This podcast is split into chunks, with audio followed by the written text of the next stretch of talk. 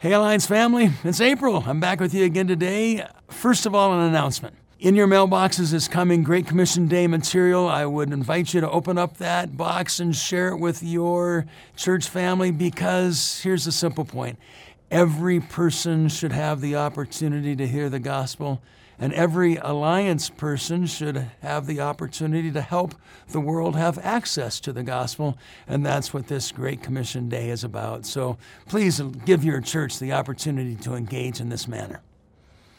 Today's theme has to do with the evolving world of how we do missions across the globe. A couple years ago, I had a beginning conversation with Tim Crouch, Vice President of International Ministries, where I simply threw out a question are there any structures that we currently have that are not serving us well for the future? Because as Alliance leaders, we've inherited a wonderful organization. But if there's anything that we're currently doing that will not serve the next generation now, let's have the courage to change that while we're still in leadership. Little did I know where that conversation would lead, but today with me in the studio is Mike Sohm, who leads CAMA Services, Compassion and Mercy Associates, and Tim Crouch from IM. And together we're going to be telling the story of what God is doing to shape Alliance missions for the future. So I introduced you today, my friends Tim and Mike. John's question got me thinking about several decades of our history in the Alliance. Uh, I think in the middle portion uh, of the Alliance work around the world, maybe in the years since World War II, we developed a very singular way of doing missions. Uh, in the era following the World Wars, uh, there were a lot of reasons to prepare people for church ministry competencies and then see them deploy those around the world in places where receptivity was high. As times changed and as needs changed in some of the places we were serving, we actually began to broaden the kinds of work that we were doing around the world. We began to employ international workers of a greater variety of competencies. When we look back over those decades, uh, we can see that we added on work of different specializations, but with a few more decades to look back, we see we haven't necessarily created the systems that integrate all of this work and that make sense of it to all of us across the Alliance family. These days, we feel that we have a wonderful opportunity to do just that. One of those specializations was CAMA Services. Not exactly created to be a specialization, but a response to an overwhelming humanitarian need created by the Vietnam War.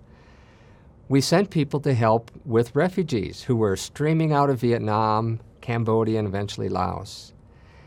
In our response, we were innovative, we were creative, outside of the box, working alongside of uh, existing alliance work and came into conflict from time to time because we did things in a somewhat unorthodox way. But it was effective. In every place, we sought to see the gospel presented to people, their human needs met, uh, and to do things that would help establish churches, even in refugee camps. But again, our work was a bit unorthodox at times. Just as CAMA became an additional specialization, people working in relief and development uh, out of the Vietnam War years, it wasn't long after before IFAP, the International Fellowship of Alliance Professionals, was begun. With the opportunity to see workers in places like China again after a long time when they couldn't be there, uh, sending professionals, people that would be involved in business or teaching, education, medical spheres, became uh, an additional way that the Alliance could be at work in the places of the world where people need gospel access. This wasn't really uh, something new. Uh, through the years of a strong focus on church ministries, there have always been people like medical professionals uh, woven into some of the teams of the Alliance, and that continues to this day.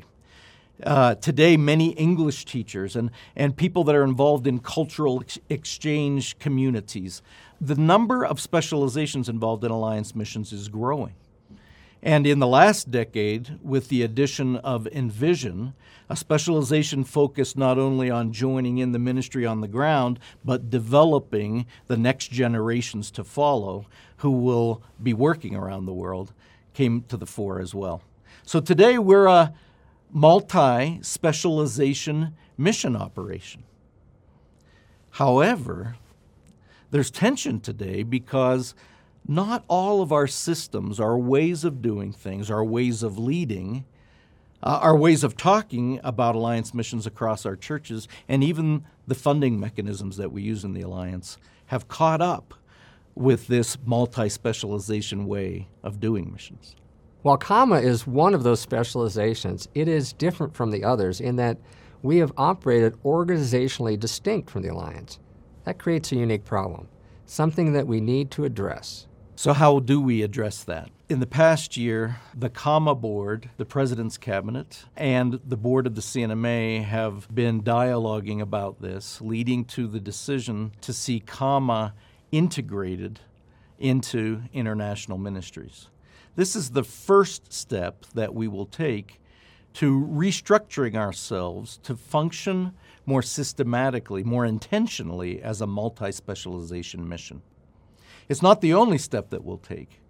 We're looking at how to raise the voices of all the leaders of the various specializations in the way that we lead all of the international workers around the world. We also want to look at fresh ways to give expression to the broad variety of types of work in the Alliance uh, so that from our churches, people of various vocational bents and uh, callings will be able to find their place in serving. That's a great vision, Tim, but we've got to start somewhere. And the place we've chosen to start is to integrate CAMA back into Alliance missions. We're seeking to bring about an organizational change. But underneath a large organizational change is transition, personal, personal change. You know, the many changes for me, the, the CAMA board will no longer function the way it is or exist. Uh, many other things will change. Titles will change, roles, responsibilities, and that's transition. That's hard. Something is coming to an end. But it has to come to an end because there's a new beginning. And that new beginning is compelling. Think of what we could do in working together intentionally. That's what I love about where we're heading. Uh, we want to embrace the fact that already we have many types of alliance people serving in many ways around the world. But we want to envision uh, the opportunity in the future to see more people of more different types serving the Lord in more different ways through alliance ministries than ever before. To do that, we need to support all of that diversity with the systems and the structures and the leadership that they deserve. So, this is the direction that we're heading.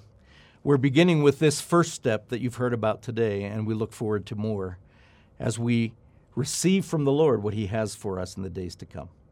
So, what I hope you've heard so far is that there is change coming. Some of it is specific and already has dates and, and, and, true clarity to it. Others of it is still evolving, such as funding. Right now, please continue to give to the CAMA Advance Fund and the Great Commission Fund.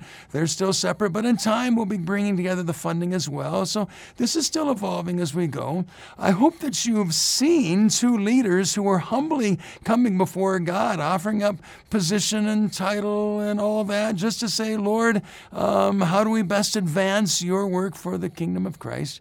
And we haven't said the word yet, but I also hope that you're hearing overtones of the word proclaim, one of the four priorities that I've been presenting to the Christian Missionary Alliance family love, proclaim, reach, and launch. Because in that proclaim, every time I speak of it, there's always the demonstration of the gospel and the verbalization of the gospel. We must show and tell, speak and live this gospel. And I want to bring Tim and Mike up one more time to give some of the heart behind this decision to be uh, working toward merger of the organizations. Historically, the Alliance has always been committed to the proclamation of the gospel and the demonstration of the gospel. The gospel is seen through who we are, is experienced through what we do, but it is understood by the words that we speak. CAMA services staff have had the privilege of serving in some really difficult places. And the gospel is really good news for the refugee. It's really good news for the person struggling with poverty and food security. The gospel makes a difference in people's lives.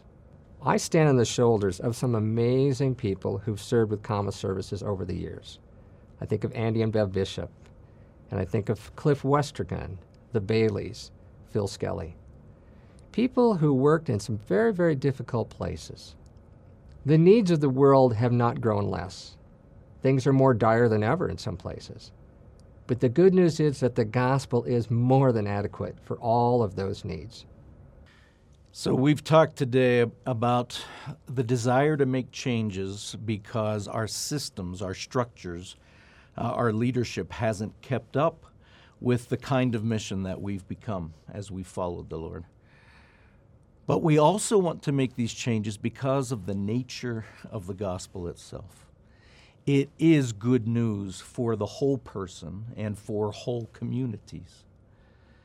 We have an opportunity as well to involve the whole church in many more ways today as we look for how medical professionals, business people, teachers of language, church planters, evangelists, disciple makers can work together so that peoples of the world that today lack gospel access will gain it, and so that from them it can flow to still others until the commission our Lord gave us is complete. As 12th president of the Christian Missionary Alliance, I feel this weight, this significance of being one of God's end times families that He's raised up to complete the Great Commission. But the weight seems bearable because I share it with leaders like Tim and Mike and many others who together were yoked for this joint purpose with our alliance churches, with you, church leader, for this great task of having the joy of being the kind of people who have been chosen to be the representatives of loving proclamation that reaches and launches. And so, team, uh, we're changing some stuff around here. Some of you will feel that acutely, some of you will not as much, but, but know that everything that we're doing is for the advancing of the name of Jesus and for the glory of Christ. And so we continue to invite you to join us in this journey, and we'll keep you posted. God bless.